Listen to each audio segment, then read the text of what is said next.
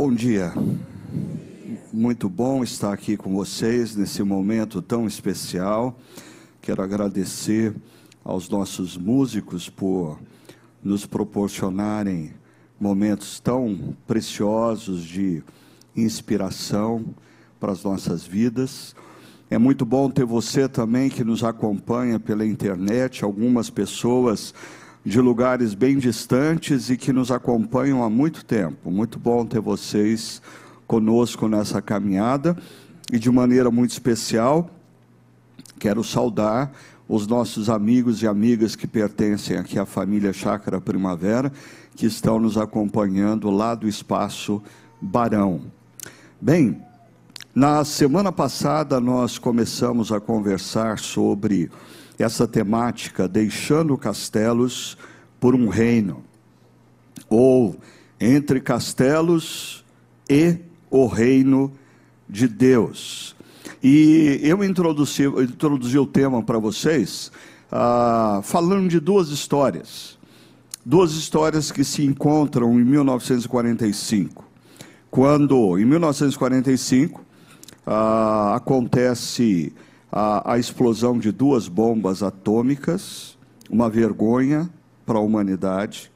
E Robert Oppenheimer se torna conhecido na história como o pai da bomba atômica. Mas em 1945 também Alexander Fleming ganha o Prêmio Nobel de Medicina, porque ele foi aquele que descobriu a penicilina. E eu gosto de participar da nossa comunidade, porque ao longo da semana a, a, a reflexão ela continua acontecendo nos grupos pequenos, na troca de mensagens e coisas assim. E um irmão querido me mandou a, a seguinte informação que eu achei muito preciosa, que eu não tinha dado na semana passada.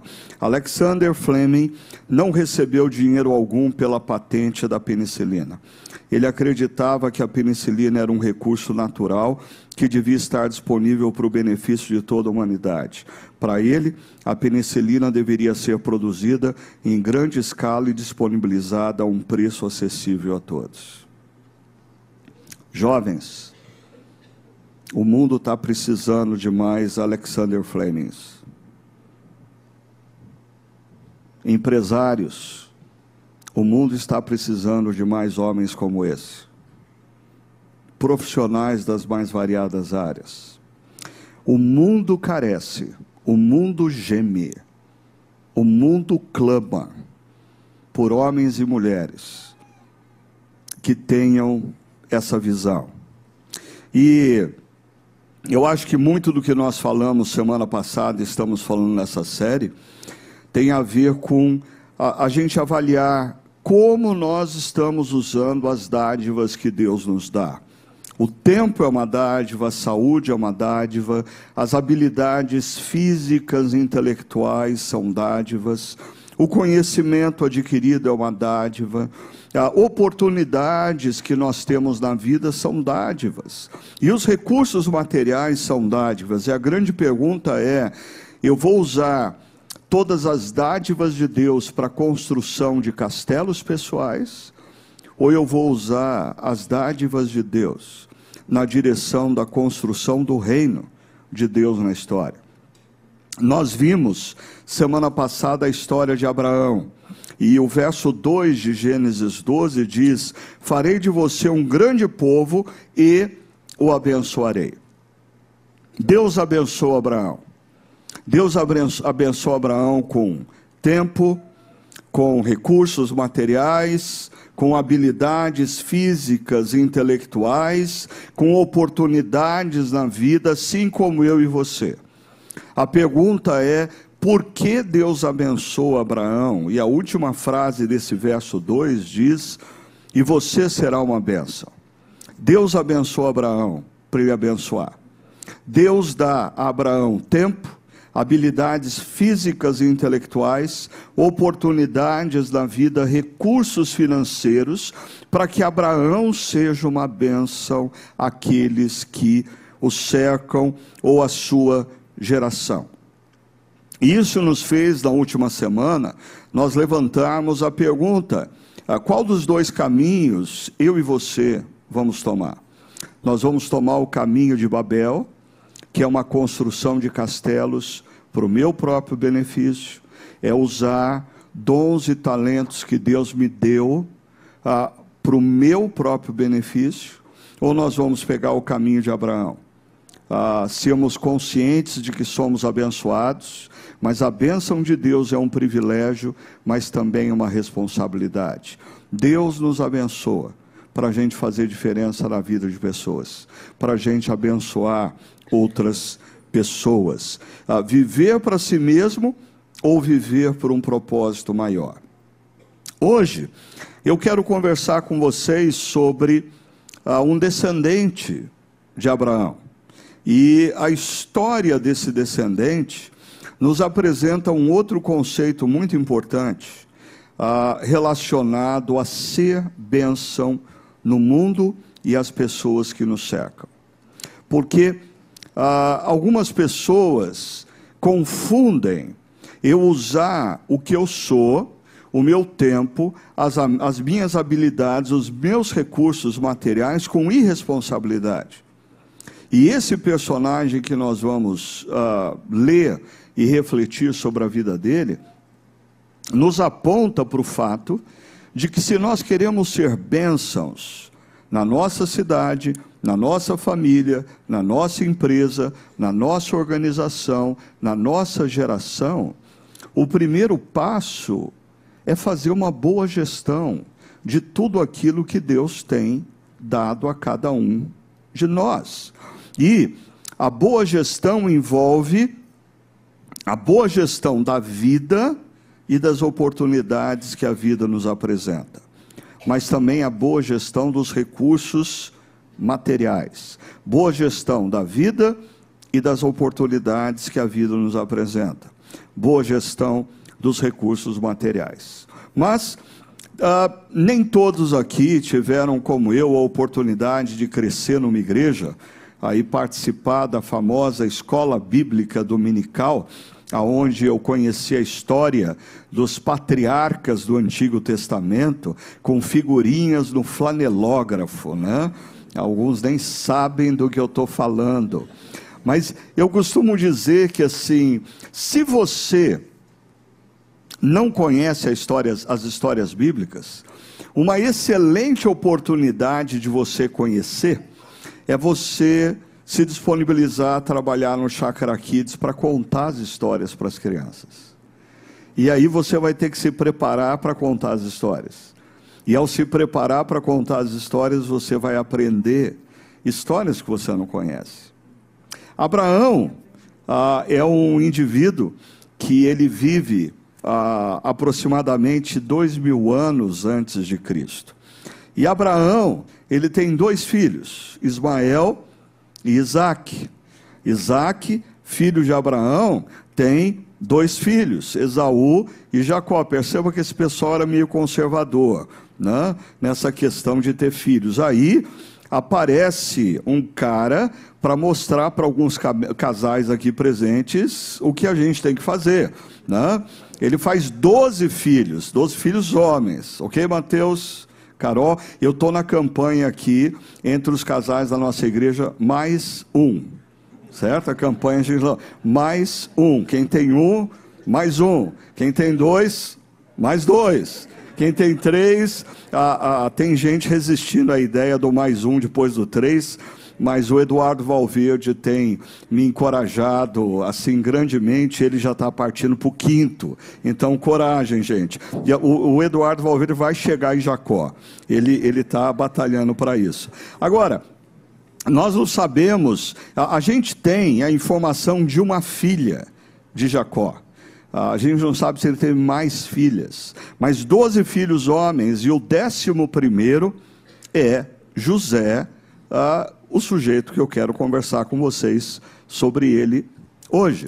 Mas como também alguns não conhecem a história de José, deixa eu colocar um gráfico resumindo a vida de José. Dá uma olhada ah, ali na tela. José, aos 17 anos, tem ah, um sonho. E quando ele compartilha esse sonho, os irmãos dele acham que ele está sendo altamente arrogante. Por isso, e os irmãos tinham dificuldade com a preferência que Jacó tinha para com José. Então, os próprios irmãos tramam, tramam contra José e o vendem como escravo. Ah, e ah, criam uma história para o pai, dizendo que José foi atacado por um animal no campo e José is over. José não está mais na face da terra. O pai, muito entristecido com essa situação, os irmãos tiveram a coragem de fazer isso para com o próprio irmão, mas quando José é vendido como escravo, ele vai para o Egito. E interessante, ah, no Egito, ele passa a trabalhar na casa de um oficial do rei ou de Faraó. E gradativamente ele começa a se destacar, e ele começa a crescer na casa desse oficial, na casa de Potifar. E ele passa a cuidar de absolutamente tudo que existe na casa de Potifar. E quando tudo parece que está resolvido na história dele, ele é alvo do assédio da esposa de Potifar, ele é acusado injustamente por ela e ele vai parar numa prisão. Puxa vida, quando tudo parecia tá dando certo, vem algo que coloca José na prisão. Mas na prisão, José passa a ajudar o carcereiro. E ele, e ele, ele faz isso muito bem. E gradativamente o carcereiro não tem mais com o que se preocupar. Por quê? Porque ele confia absolutamente tudo que ele tinha e fazia nas mãos de José. E aí, ah, ele se torna o braço direito do carcereiro. Ah, e em meio a, a, esse trabalho ali na carceragem, ah, José conhece dois caras: um padeiro e um copeiro. Ambos trabalhavam para Faraó, ambos tinham aprontado alguma coisa e estavam na prisão. E eles têm ah, um sonho. E José revela o sonho. No caso do padeiro, a notícia não era boa: você vai morrer. Né? Ah, ah, no caso do copeiro, a notícia era boa: o, o faraó vai te perdoar e você vai ser restituído na sua posição. E aí José diz para o copeiro: né, Olha, quando você voltar a servir Faraó, ah, lembre-se de mim aqui na prisão. Ah, eu conversava num podcast essa semana ah, com um pastor de São Paulo da Igreja Batista Memorial do Alphaville, o Sidney Costa, e ele fazia menção de que ah, ele nunca tinha parado para pensar, mas alguém ah, o desafiou a refletir sobre o fato de que a ingratidão é um desvio de caráter. A ingratidão é um desvio de caráter. E esse copeiro é ingrato. Esse copeiro se esquece dele quando sai da prisão. Ah, e ele vai ficar dois anos no esquecimento na prisão. Mas algo vai acontecer que vai fazer de José, literalmente, da noite para o dia, se tornar o governador do Egito. O, o homem número dois da maior potência daquela época. De um encarcerado pela manhã, ele se torna o governador do Egito à noite. Isso parece ser uma ascensão rápida para a gente. Mas a gente tem que lembrar que 17 anos separam o momento que ele é vendido como escravo para o momento em que ele ascende e se torna governador do Egito. Algumas coisas são valem a pena o destaque na história e depois, por favor, durante a semana, pega lá a Gênesis, releia a história de José, medite sobre essa história que é muito bonita e preciosa. Mas uma frase que se repete nessa história me chama a atenção: é o Senhor estava com José. Ele foi vendido como escravo. Ele foi traído pelos próprios irmãos. Imagina o quanto isso não doeu por um adolescente de 17 anos de idade. Mas o texto diz: o Senhor estava com José. E quando ele está numa posição relativamente boa na casa de Potifar, ele é alvo de uma trama, ele é alvo de um assédio, e ele procura fazer a coisa certa, mas ao fazer a coisa certa, ele é injustiçado e ele vai parar na prisão. Mas a palavra diz: o Senhor estava com José. Ah, ele é alvo da ingratidão. Ele faz o bem para o copeiro, e o copeiro não se lembra dele na presença de Faraó. Mas o Senhor estava com José. Eu acho que quando nós vivemos os momentos difíceis da vida, é mais difícil a gente encarnar essa verdade. O Senhor está comigo. Mas quando a gente chega num determinado momento da vida e a gente olha para trás, e a gente faz a, re, a releitura correta da nossa vida, a gente percebe que essa é uma verdade que não pertence apenas a José. O Senhor estava comigo. O Senhor conduziu minha vida. Ah, na última sexta-feira eu tive um dia inteiro que começou às sete, terminou meia-noite, basicamente encontrando com pessoas e ouvindo histórias. E uma das coisas muito preciosas, a maioria dessas histórias que eu ouvi, de profissionais das mais variadas áreas, dizendo: Pastor, quando eu olho para trás, eu percebo hoje claramente: o Senhor estava comigo. Uma outra verdade que a história de José nos traz é, é, é essa frase: o Senhor concedia bom êxito em tudo que José realizava. E eu queria chamar a sua atenção aqui para um princípio que aqui na comunidade a gente insiste com vocês, que é o princípio da cocriação. Ah, Deus abençoava o que José realizava. Às vezes a gente quer a bênção de Deus sem fazer o trabalho que Deus colocou nas nossas mãos. Deus dava bom êxito a José na medida em que ele se dedicava a fazer o que estava nas mãos dele.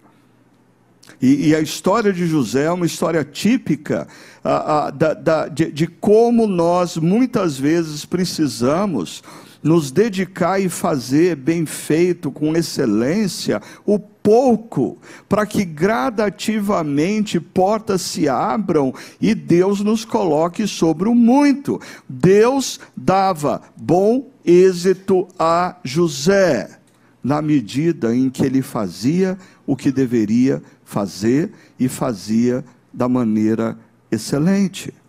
Uma outra verdade dessa história Adversidades e decepções integram a obra maior de Deus na vida de José e nas nossas vidas. Se você está vivendo um momento difícil, se você está passando por uma adversidade, se você está no centro de uma decepção, ah, talvez você esteja se questionando: por quê? Por que Deus deixou isso acontecer? Por que isso está acontecendo comigo? Talvez você esteja ah, sendo ah, na, na, carruagem ah, dos homens que estão levando José para o Egito. Por quê? Por que isso aconteceu? Porque ao longo da história a gente vai perceber porque José precisava estar no Egito. E Deus usa situações dolorosas, adversas, decepções para nos levar para onde a gente precisa estar. Aí José vai parar numa prisão. Por quê? Por que Deus permitiu isso? Por que Deus fez isso comigo? Porque na prisão você vai conhecer o copeiro de Faraó. E apesar da ingratidão desse cara, um dia esse cara vai se deparar com uma situação e falar: Eu encontrei na prisão um cara chamado José e Ele é a solução para o nosso problema presente. Deus conduz a história, minha e sua. através de adversidades, muitas vezes. Ah, eu sei, eu sei. A gente gostaria de ter, assim, uma história linear, sem momentos adversos, sem momentos difíceis, sem momentos de crise. Mas as crises, as adversidades, os desertos, os desertos fazem parte da história de Deus na vida de homens e mulheres que ele ama. Assim, a pergunta é: como que José se torna governador do Egito? Deixa eu mais uma vez ser bem breve nisso com vocês. Faraó, ah, e o termo Faraó ah, é um conceito e não um nome, era como César no Império Romano. Faraó, o grande líder da potência ah, econômica, militar, social da antiguidade, tem dois sonhos. E ele não consegue entender o que aqueles sonhos significam. E aí ele chama os seus magos e não há quem consiga interpretá-los. Ninguém consegue interpretar. E é nesse momento que o copeiro, servindo o Faraó, escuta a tensão do palácio, escuta acerca do impasse do palácio, e ele ousa dizer para Faraó: fala, Olha, Faraó, lembra aquela situação que você me mandou para a cadeia? Lá eu conheci um cara que ele era bom nesse negócio de interpretações. E como os magos do faraó não conseguiam interpretar, o faraó topa a parada, manda chamar José. O, faraó manda chamá-lo e ele interpreta os sonhos. E um dos sonhos que fica, é, é, é, se torna até a, a, a uma nomenclatura até hoje própria da vida, era o sonho de que na margem do Nilo ah, sete vagas, vacas gordas estavam na margem do Nilo, e de repente sete vagas, vacas magras surgiam do Nilo e engoliam as vacas gordas. Mas elas continuavam sendo vacas magras. Então, hoje é muito comum a gente se referir ao tempo de vacas magras. Vem daí, dessa história.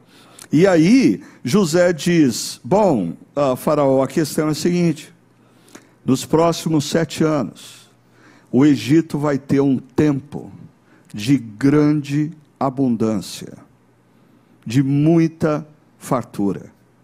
Mas em seguida, o Egito vai viver sete anos de muita dificuldade, adversidade, miséria e a fome vai se espalhar por toda a terra conhecida.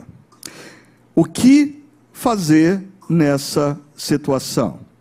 É interessante, a diferença entre conhecimento e sabedoria é o que nós vemos em José. Conhecimento é você ter informação. Sabedoria é você saber o que você deve fazer a partir da informação. Nós vivemos num mundo onde, por exemplo, nunca nós tivemos uma geração mais jovem, uma geração de profissionais com tanta informação. A internet nos propiciou um mundo repleto de informação. Só não tem a informação quem não quer. A grande questão é que nós estamos num mundo onde existe muita informação, mas pouquíssimas pessoas sábias. Até porque a velocidade do mundo de hoje, ela é contrária à formação de sábios. Ah, a gente viu um vídeo ah, de Eric Liddell, que foi um corredor, e eu sempre faço analogia. Ah, os velocistas, os corredores de 100 metros rasos, eles precisam ser ágeis, eles precisam ser espertos, eles precisam reagir assim ah, automaticamente, da maneira mais acelerada possível. Maratonistas, não, maratonistas precisam ser sábios. Maratonistas precisam entender o seu corpo. Maratonistas precisam saber qual é a hora de acelerar o passo, qual a hora de dar mais ritmo. E nós vivemos num mundo de velocistas. E esse mundo de velocistas inviabiliza o surgimento de sábios. Agora veja só, ah, José diz para Faraó a partir do verso 33 do capítulo 41: Procure agora o Faraó um homem criterioso e sábio. O termo criterioso é que tenha discernimento, que consiga olhar o mundo e discernir o que está acontecendo, e que seja sábio. Em outras palavras, tenha discernimento acerca do que está acontecendo e saiba o que fazer, e coloque-o no comando da terra do Egito. Ah, é interessante como um texto escrito há cerca de 3.500 anos atrás ah, fala do que os livros mais recentes do mundo corporativo é, é, ensinam como se fosse a realidade última de todas as coisas. Por exemplo, ah, o que José está sugerindo ao Faraó é que em tempos de crise é imprescindível você ter um líder. Um líder criterioso e sábio. Tudo começa por alguém que assume a responsabilidade de fazer algo em meio à crise. Davi, um adolescente, chega num campo de batalha e existe uma crise instalada. Ah, o militar filisteu Golias afronta os homens de Israel e ninguém assume o comando. E Davi, vendo aquela situação, disse: Eu vou. Neemias ah, escuta falar que em Jerusalém ah, os muros estavam derrubados há 150 anos. Mas quando ele chega, ele assume a responsabilidade para dizer para o povo: vejam os muros derrubados. Nós precisamos fazer algo a respeito. Famílias em crise, via de regra, é reflexo da omissão de um líder. Famílias endividadas, via de regra, é resultado da omissão de um líder. Organizações ou empresas passando por apuros, via de regra, é resultado ou da omissão de um líder ou da liderança insensata de um líder.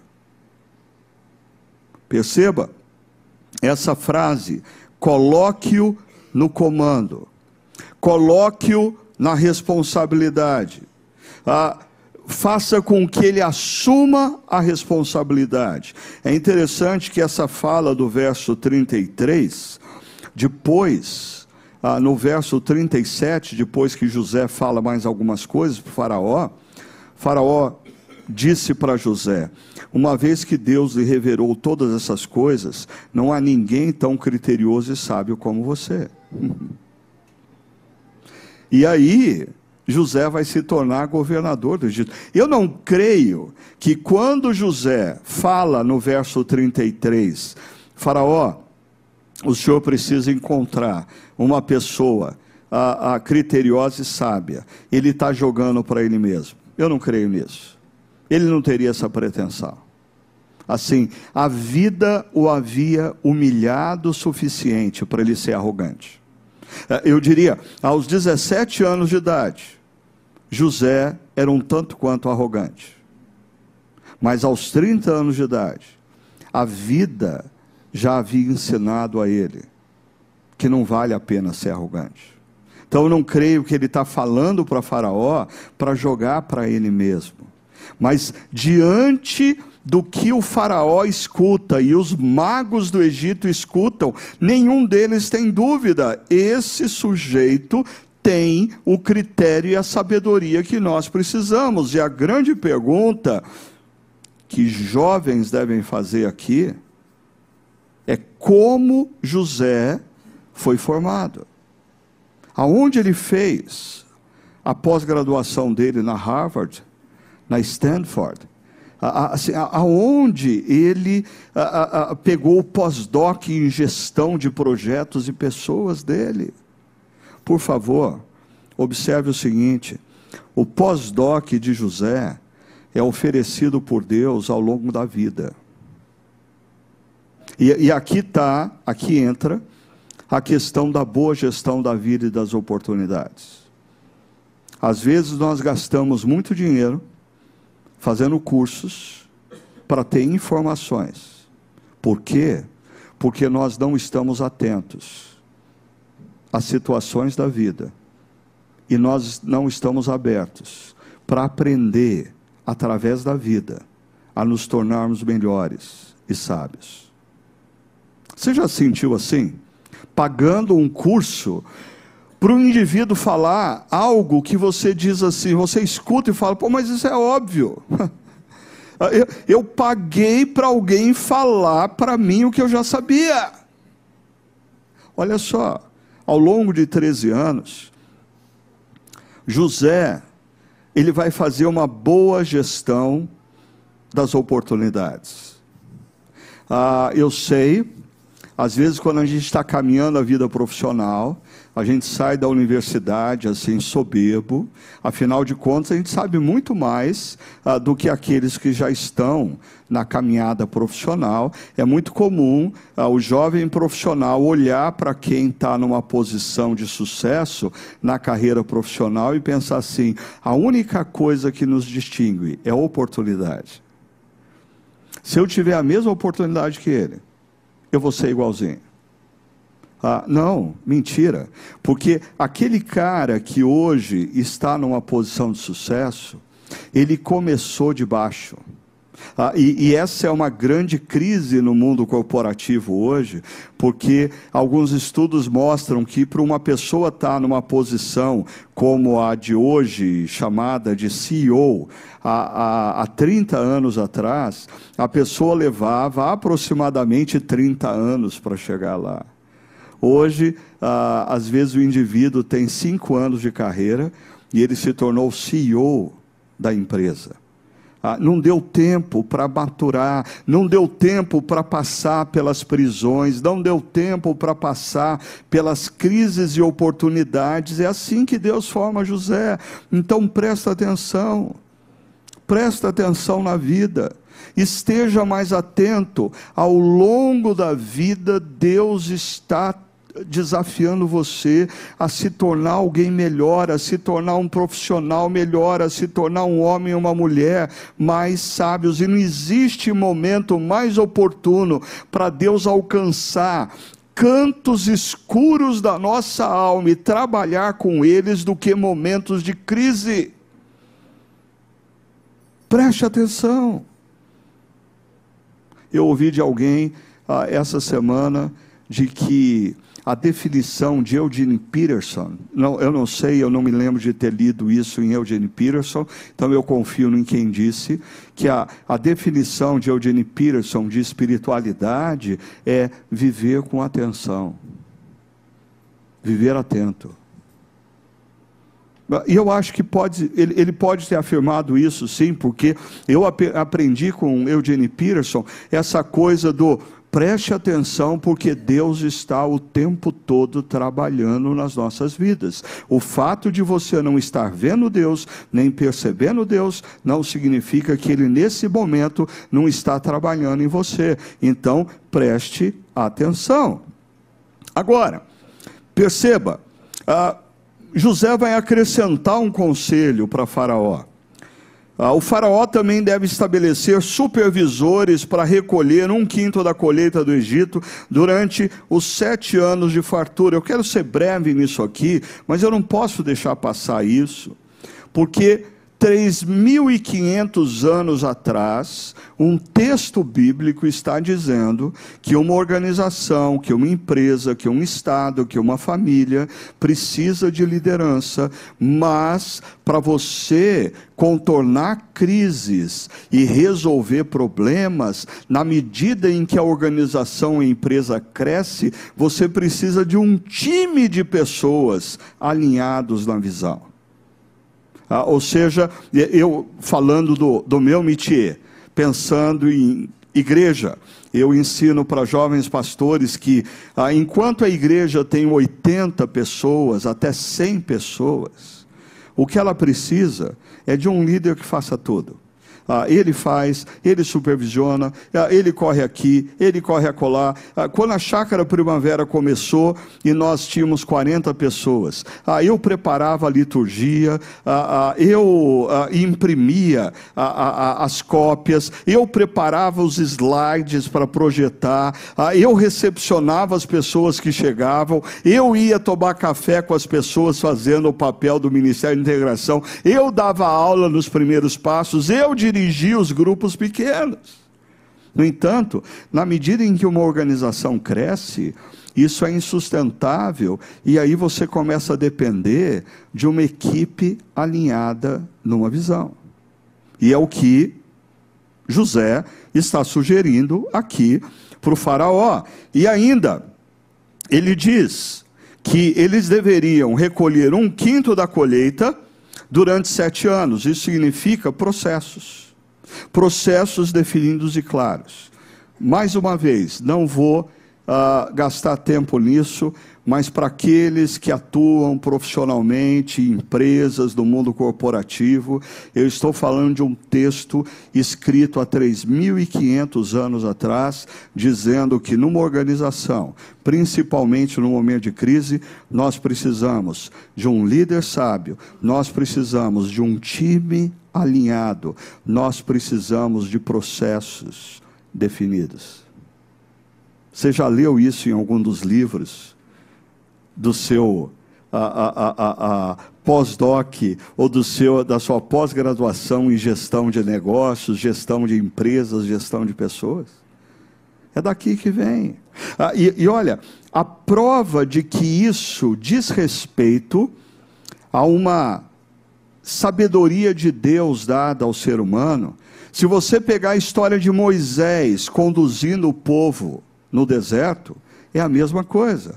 Moisés é o líder, ele precisa de um time alinhado e os processos são tão definidos que se você lê alguns livros do Pentateuco, te dá assim neura, assim, estava definido até onde cada tribo tinha que acampar, quem ficava ao norte, quem ficava ao sul, quem ficava ao leste, quem ficava ao oeste, tudo muito bem definido, processos.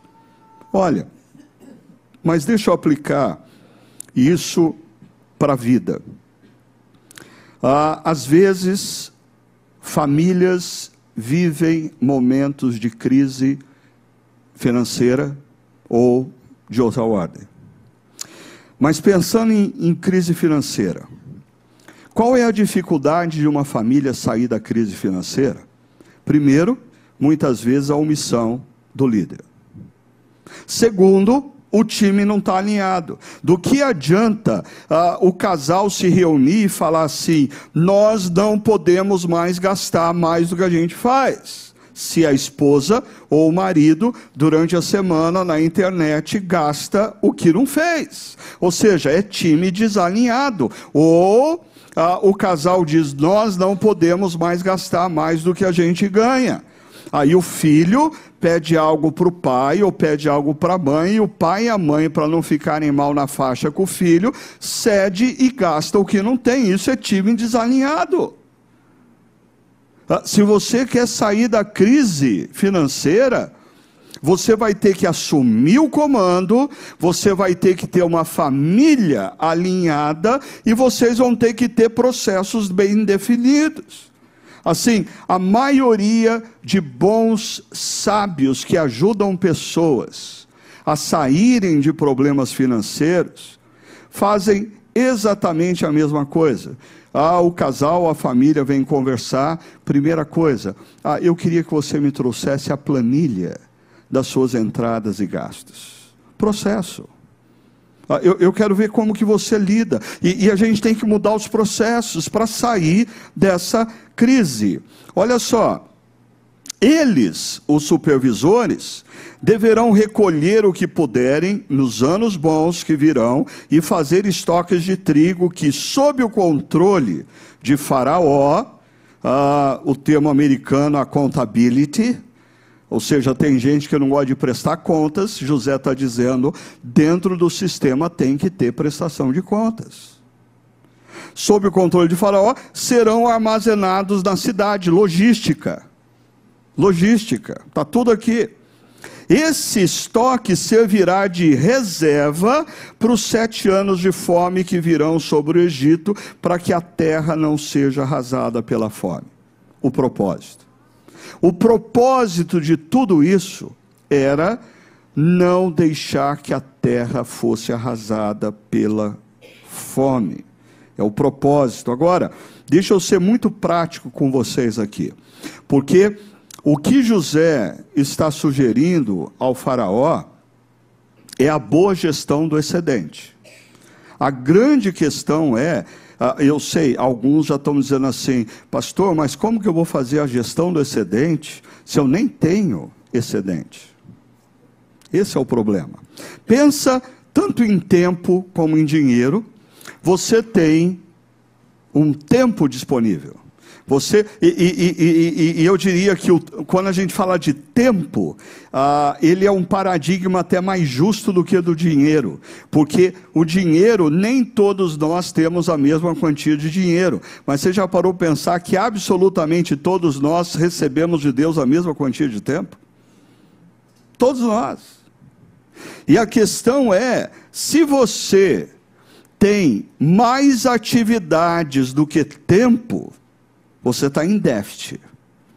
Se você gasta mais do que você faz, você está em déficit. E sabe qual que é a consequência disso? Escravidão. Se você trabalha mais do que tempo que você tem, você vai se tornar escravo. Você não tem tempo para se preparar melhor. Você não tem tempo nem para parar e refletir se o caminho que você está tomando profissionalmente é de fato o caminho, o caminho que você deve seguir.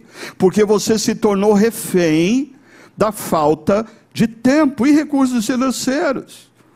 Pessoas que gastam mais do que fazem se tornam escravas financeiramente, porque você vive no sufoco, você tem que trabalhar para pagar as contas e não sobra nada. Vive a escravidão profissional, você não tem nem a opção de dizer para a empresa que você está trabalhando: não vou mais trabalhar com vocês. Você não tem nem reserva para fazer mudanças. Você é escravo. E ainda, a escravidão emocional. Ah, e é impressionante como pessoas que entram em dívidas financeiras e se tornam escravas, gradativamente vão ser, se, se tornam pessoas emocionalmente depressivas ou os problemas de relacionamento começam a emergir. Mas o mesmo, queria que você prestasse atenção, o mesmo acontece na falta de tempo. E, e eu diria, você que é um profissional precisa prestar atenção. É, qual é a intenção da empresa para te manter sempre ocupado e demandando de você mais do que você pode oferecer em termos de tempo? Se você gasta mais tempo fazendo o que você está fazendo, você nunca vai conseguir nem sequer se replanejar profissionalmente. Aí está a crise. Quantas vezes a pessoa só para para pensar na sua carreira profissional a hora que é mandá-la embora? E aí ele perdeu oportunidades na vida. Ah, eu quero que você relembre aquela palavrinha uh, inicial da liderança, coloque ele no comando. Eu queria dizer para você uma coisa: você precisa assumir o comando da sua carreira profissional. Você precisa assumir o comando da sua vida financeira. Você precisa assumir o comando da sua agenda, tempo. Para de reclamar que você não tem tempo, para de reclamar que você não tem dinheiro, para de reclamar que você trabalha demais. Assuma o comando. Liderança. Agora, olha a diferença quando a gente tem mais entradas do que saídas. O que isso significa? Liberdade. Liberdade para desenvolver-se, porque se você tem mais tempo do que tempo locado no trabalho, eu posso me desenvolver, eu posso planejar mudanças, eu posso investir no meu futuro, mas eu queria deixar claro uma coisa aqui: na perspectiva cristã, todos nós deveríamos, todos nós deveríamos construir o excedente para termos liberdade para abençoar. Nós todos deveríamos construir o excedente para quando você está conversando com um amigo ou uma amiga, passando dificuldades, você ter a liberdade para abençoá-los. Você deveria construir o excedente para quando você, na sua igreja, quer nessa, quer em outra, lança um desafio, você ter liberdade de dizer eu vou abençoar pessoas dessa forma. Mas existem pessoas que são escravas financeiramente. Elas não têm nem liberdade para serem generosas. Se elas forem generosas, elas vão para o fundo do poço. Isso é escravidão. Você não ter a liberdade de abençoar pessoas. Por isso, voltando aqui ao nosso uh, amigo e professor na área de gestão da vida, recursos e oportunidades, José. Ah, eu só queria acrescentar, para caminhar para o nosso final, é, mas o Paulinho não precisa subir ainda, ok? Ah, é que na história de José, existe um conceito que permeia toda a história dele: lealdade. Lealdade. José não pega atalhos na vida. Olha só o que vai acontecer no verso 40. O Faraó diz para José o seguinte: Você terá o comando do meu palácio. De quem é o palácio? De quem é o palácio? De Faraó. Mas quem vai estar no comando? Mas José, de quem é o palácio? E todo o meu povo se sujeitará às suas ordens. De quem é o povo? Mas quem vai comandar o povo? Ah, mas José, de quem é o povo? É interessante como nos falta no mundo de hoje profissionais, políticos, pessoas capazes de administrar o recurso que é de outro com lealdade. Qual é o nosso grande problema na vida política do nosso país? O indivíduo administra o dinheiro público como se fosse dele, ou para o benefício dele. Ah, mas isso não é diferente, não é diferente da iniciativa privada. Quantos casos acontecem de gestores de empresa administrarem a sua posição e os recursos da empresa de maneira leviana, desleal, para benefício próprio? Não pegue atalhos, não pegue atalhos. José nos a história de José é um exemplo de que Deus exalta quem Ele quer. Mas o caminho da exaltação passa pelo caráter. Pelo caráter. Somente em relação ao trono serei maior do que você. E olha, a, o, o, o faraó insiste: entrego a você agora o comando de toda a terra do Egito. Ah, você vai comandar. Percebe a insistência dessa frase? Comando, comando, comando. Assuma o comando da sua vida financeira, assuma o comando da sua carreira profissional, assuma o comando da sua agenda. Tem gente que fala assim: ah, a igreja está me desafiando a servir como voluntário, mas eu não tenho tempo para. Não tem, porque você está escravo. Você não tem excedente.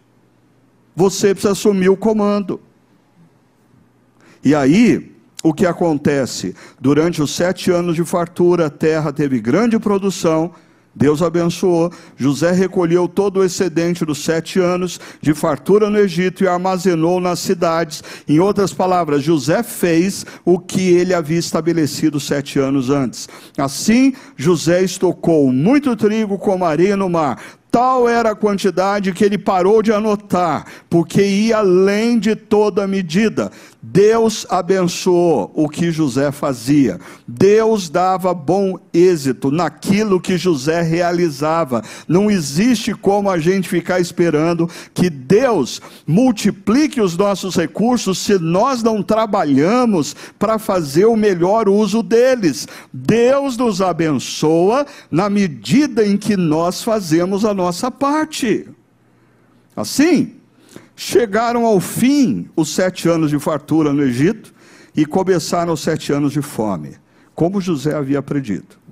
Houve fome em todas as terras. Essa palavra terras aqui é muito importante, porque Gênesis 12 diz que Deus vai abençoar todos os povos da terra. E Gênesis 11 diz que Deus espalhou os povos pela terra. Houve fome em todas as terras, mas olha só, mas em todo o Egito havia alimento.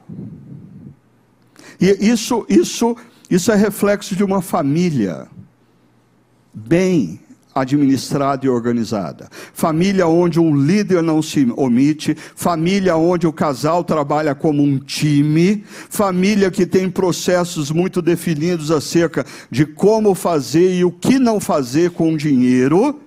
Quando existe fome por toda a terra, não existe fome naquela família. Ah, esse é um princípio para empresas, para organizações, para igrejas. A boa, ah, percebam, nós buscamos soluções mágicas, atalhos para fazermos mais e mais dinheiro. Quando Deus diz: Eu vou te abençoar através da boa gestão do que eu te dei. Faça boa gestão e eu vou te abençoar. E a história se completa dizendo: E de toda a terra Olha a expressão aí. Vinha gente ao Egito para comprar trigo de José, porque a fome se agravava em toda parte. Deus promete a Abraão: em você, todos os povos da terra serão abençoados. José faz a boa gestão dos recursos do Egito. A fome vem sobre a terra, e todos os povos da terra vêm para o Egito. Por quê? No Egito tem alimento. Por quê? Porque alguém fez uma boa gestão dos recursos que Deus deu. Eu só quero lembrar vocês que José é chamado nas Escrituras como um tipo de Cristo. Ah, ele é sombra do que Jesus seria. Porque Jesus Filipenses 2, de 5 a 11, ah, começa assim: seja a atitude de vocês a mesma de Cristo Jesus. Mas qual foi a atitude de Jesus? Jesus se fez homem, Jesus se fez servo, Jesus, no Getsemane, optou pela obediência. E com isso, ele nos abençoou. José abençoa todos os povos da terra, mas Jesus é aquele que vai abençoar definitivamente todos aqueles que estão famintos e sedentos, porque ele diz: Eu sou o pão da vida. Quem está com fome, venha a mim. Quem está cansado, venha a mim. Para você, ao longo dessa semana, anotar aí e refletir e praticar. Primeiro, que tal nessa manhã você fazer uma oração? Uma oração que nem sempre é fácil a gente fazer. Porque quando as coisas vão mal, a gente fala: Senhor, eu entrego a minha vida ao Senhor. Mas quando está tudo bem, a gente está fazendo dinheiro, a profissão vai bem, a, a, gente, a gente também precisa dizer: Senhor, eu entrego a minha vida ao Senhor. A, a, história de José nos ensina que vale a pena entregar o nosso caminho ao Senhor, mesmo quando a gente não entende ou não compreende por que Deus pegou a direita quando a gente acha que o lógico seria pegar a esquerda. Entrega o teu caminho ao Senhor e confia nele. Confia nele, ele está com você. Ele está com você. Ele está com você, mesmo quando você não o vê, mesmo quando você não o percebe. Segundo, faça o seu melhor com empenho e lealdade. Se, se você está vivendo o período de ser empregado na casa de Potifar, faça o melhor, com empenho e lealdade. Se você foi injustiçado e você está vivendo o período da prisão, faça o melhor, com empenho e com lealdade. Ah, mas se Deus está te dando um momento, como governador do Egito, existem muitos recursos Existem muitas possibilidades. Ei, ei, ei, cuidado. Continue fazendo melhor, com empenho e com lealdade. E terceiro, construa o excedente para ser livre para abençoar. Se você construiu o excedente, parabéns. Agora está na hora de você usar o excedente para abençoar.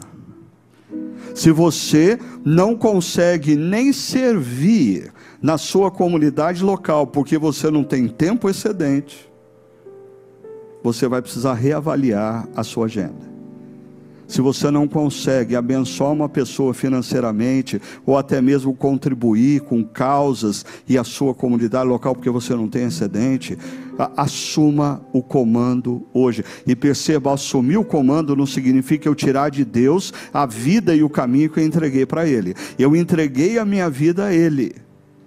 Mas Ele diz assim: agora, bota ordem na agenda bota a ordem nas finanças, porque eu quero que você tenha o excedente para abençoar, você ser livre, não escravo. Ah, e eu termino com essa expressão.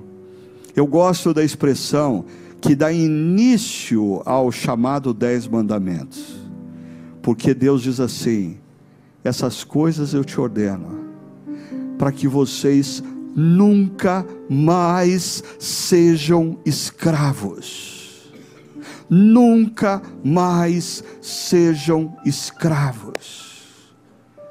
Que nessa manhã, ao você entregar sua vida a Deus, você enxerga o caminho da liberdade, que vai fazer de você uma bênção na sua família, na sua organização, na sua igreja, por onde quer que você passe. Deus te abençoe.